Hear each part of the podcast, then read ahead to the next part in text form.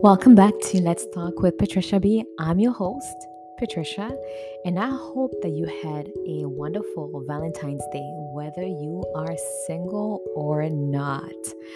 Um, today is Tuesday, so we're going to do a Red Flag Tuesday segment, and we're going to talk about red flags that we mm-hmm, we may be emitting that is pushing people away.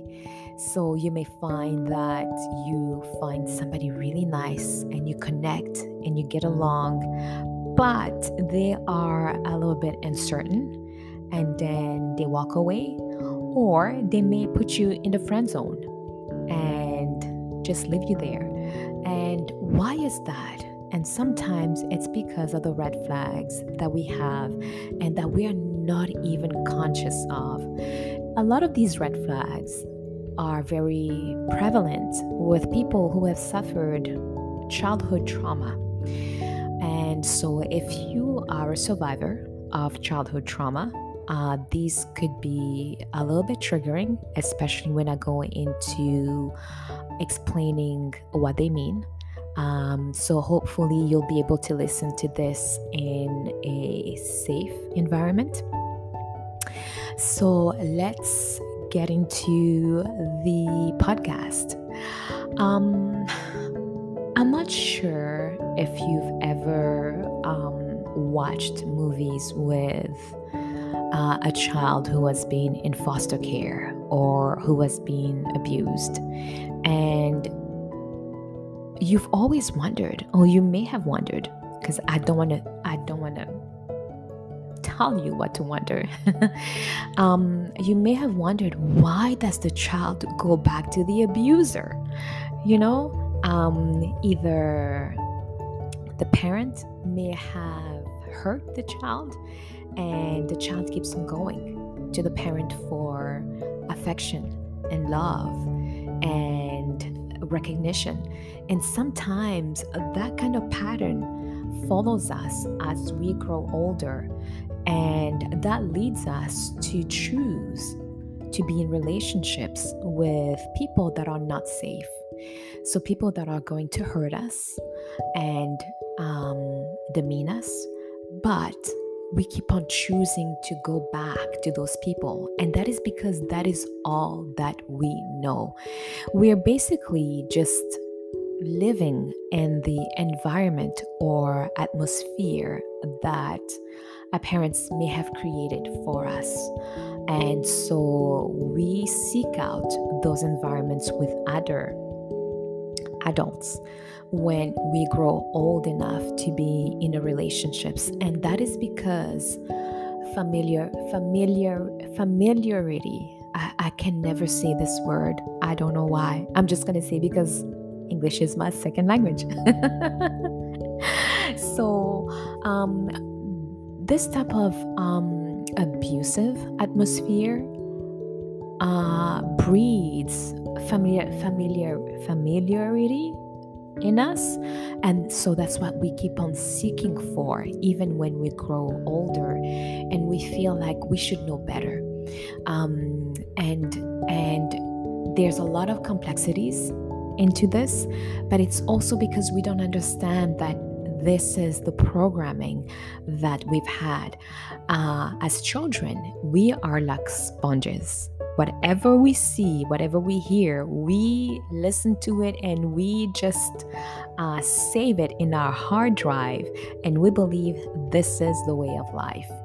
And unfortunately, if we have grown up in an atmosphere that had a lot of anxiety and uncertainty, that's what we believe that life is and love is like and family life should be like, and that's what we are going to recreate. If we've grown up in an atmosphere that is secure, then that's what we're going to believe that life is like, and that's what we are going to recreate when it's time to fall in love and, and get married and have our own family. But when we have grown up in an atmosphere that is uh, not healthy, uh, that is abusive, we start to believe And this is unknowingly, we start to believe that we need to pay a price to be in a relationship. Because when we were younger, we needed to pay a price to receive love or affection from our parents or our caregivers. So I'm going to share with you six red flags that we may be emitting. And these are the prices that we believe we need to pay in order to be in a relationship. Now, one thing I have to let you know is that anybody that is healthy, if we decide that we're going to pay a price to be in a relationship with a healthy person, it's never going to work. Because a healthy person does not believe they need to pay a price to be in a relationship. And so they will not accept this price. But somebody who is unhealthy, somebody who is a manipulator or a controlling person, when they see that we are subconsciously paying prices to be in a relationship, oh, they will love that. And they are going to go on a field day and keep us around. So let's get into these red flags. So the first one is loss of boundaries. And this happens when we we meet somebody that we really like. And we say, oh my goodness, I, I, I really like this person. We have so much in common. And I think if we get into a relationship, it's it's going to be the best. And so the first thing that we do is that we just we just let go of our boundaries. Um, every single of our boundaries, we let it go because we believe that for this person, we don't need boundaries. A boundary is going to push them away. Whereas boundaries are really healthy. It protects us and lets the other person know that we give ourselves value, and they are going to value us according to the value that we give ourselves. Number two, absence of mutuality. And this is when we like a person. The other person may not feel that way, and because they do not feel that way, we decide, you know what, I'm going to do everything I can to make this person like me, and so we can be in a relationship. And this is reenacting basically what a, what a childhood is when a child is under uh, in a healthy um, household, because the parent, um, whether consciously or unconsciously, is not being a good parent, is not showing love and affection and not taking care of their child. Their child seeks to matter to the parent, and so they will do anything in their power just for the parent to see them and hear them and recognize them and give them love. And so that is why a lot of times um, people run after uh, those that are not really showing any interest uh, because lack of mutuality seems to be attractive. Number three is expecting others to be perfect in order to relate to us. So this is where we have rules that we need others to observe in order to feel safe, or in order to feel like, hmm, you know what, this person is worthy of my time.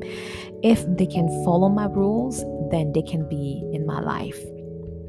Number four, having your opinions and desires made invisible. Now, this is really hard because it just means that whatever your opinions are, whatever your desires are, the other person is going to invalidate them and not even want to hear them, not even want to recognize them, because they are the prize, they are it. And so basically, uh, you will have to kind of bury who you really are in order to be with this person. Because it's like, you don't matter. You're just like their shadow. Um, number five is fusion. Now, when I learned about this, I was I was really uh, taken aback um, because essentially what fusion is, is the worse a person treats us is the more that we make ourselves available to them. And we do it at such an extent that we don't even see ourselves as, as an equal. We put ourselves in the position of either servant or slave, and we just do whatever they want, whatever they need, hoping that in doing that, they are going to reciprocate and love us and desire us. It's it's very, um, this can be very subtle, and um, it really doesn't amount to anything. This is uh, a way that we really lose who we are. Number six, being betrayed or accepting betrayal in an exchange for attachment. And this is, for example, if a person uh, betrays you, uh, whatever the betrayal may be, maybe it's a person that has cheated on you, and you think to yourself, that's fine, that's okay, I can live with that because I love this person and I want them in my life, and they just keep on doing that. Or another sort of betrayal could be a person that you share the secret with, and they share that secret with somebody else, and you still keep them around. So meaning whatever betrayal this person is going to do, you are going to keep them in your life. You're not going to walk away, although it hurts, because the idea of walking away from them hurts more than what they've done. So these are the six red flags that we need to look at for in ourselves, especially if we've experienced uh, childhood trauma, or we've experienced trauma in different relationships and we've never really healed from them, because we believe that in order to be in a relationship, this is what we need to do. And I'm going to add the seventh one. I was going to do six, but I'm going to add the seventh one. And the seventh one is being sexually available. Now, I know we are in the twenty-first century, and yes, people don't need to get married to have sex.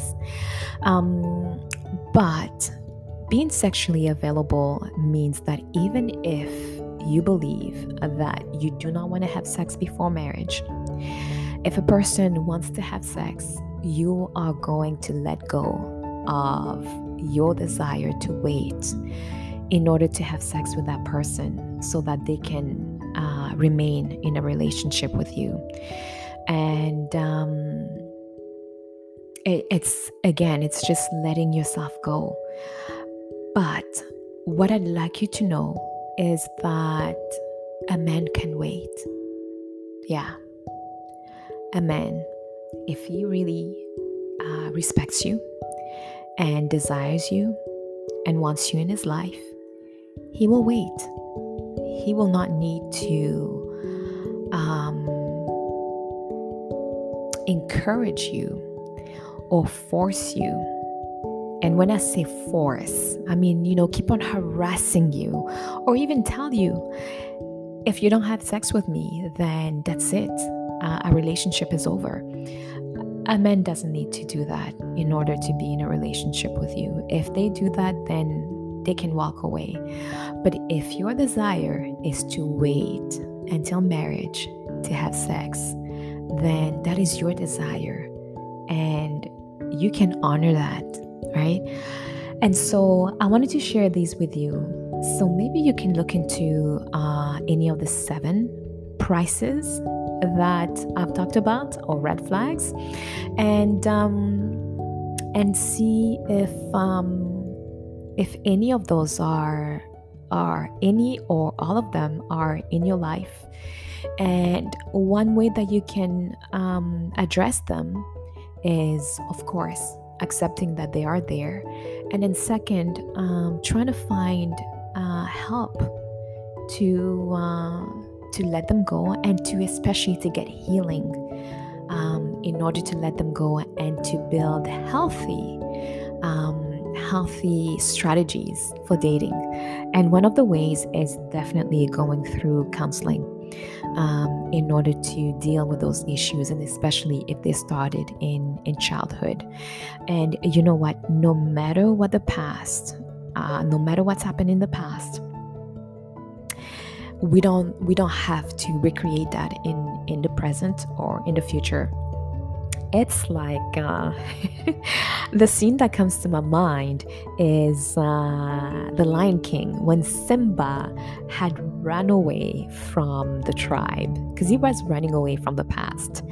And then the monkey finds him. I cannot remember his name for the life of me. And he hits him on his head. And, and then the monkey says, "Oh, it's in the past." I know the scene is a little bit more elaborate than that, um, but yeah, just to just to let you know, yes, um, I the past was painful, and it has changed the way that uh, you view life. It has changed your characteristics, and maybe you're not even aware of it, and maybe you're not even aware of the red flags that you're emitting or the prices that you think you need to pay to be in a relationship. But these can stop as of today, and you can learn healthier ways to have relationships. Now, there's a book I'm going to share with you. It is called, and this is where I got these um, seven uh, prices uh, that we pay for relationships, um, that I, I found them in. And it's called Not the Price of Admission, Healthy Relationships After Childhood Trauma. And it is written by Laura S. Brown. It's a very, very good book. If you have suffered childhood trauma, I would caution you to read this book uh, slowly, and especially in a safe, safe space. Thank you for joining me tonight. And as always, I hope that this has encouraged you and it has helped you. And I shall see you soon. Bye.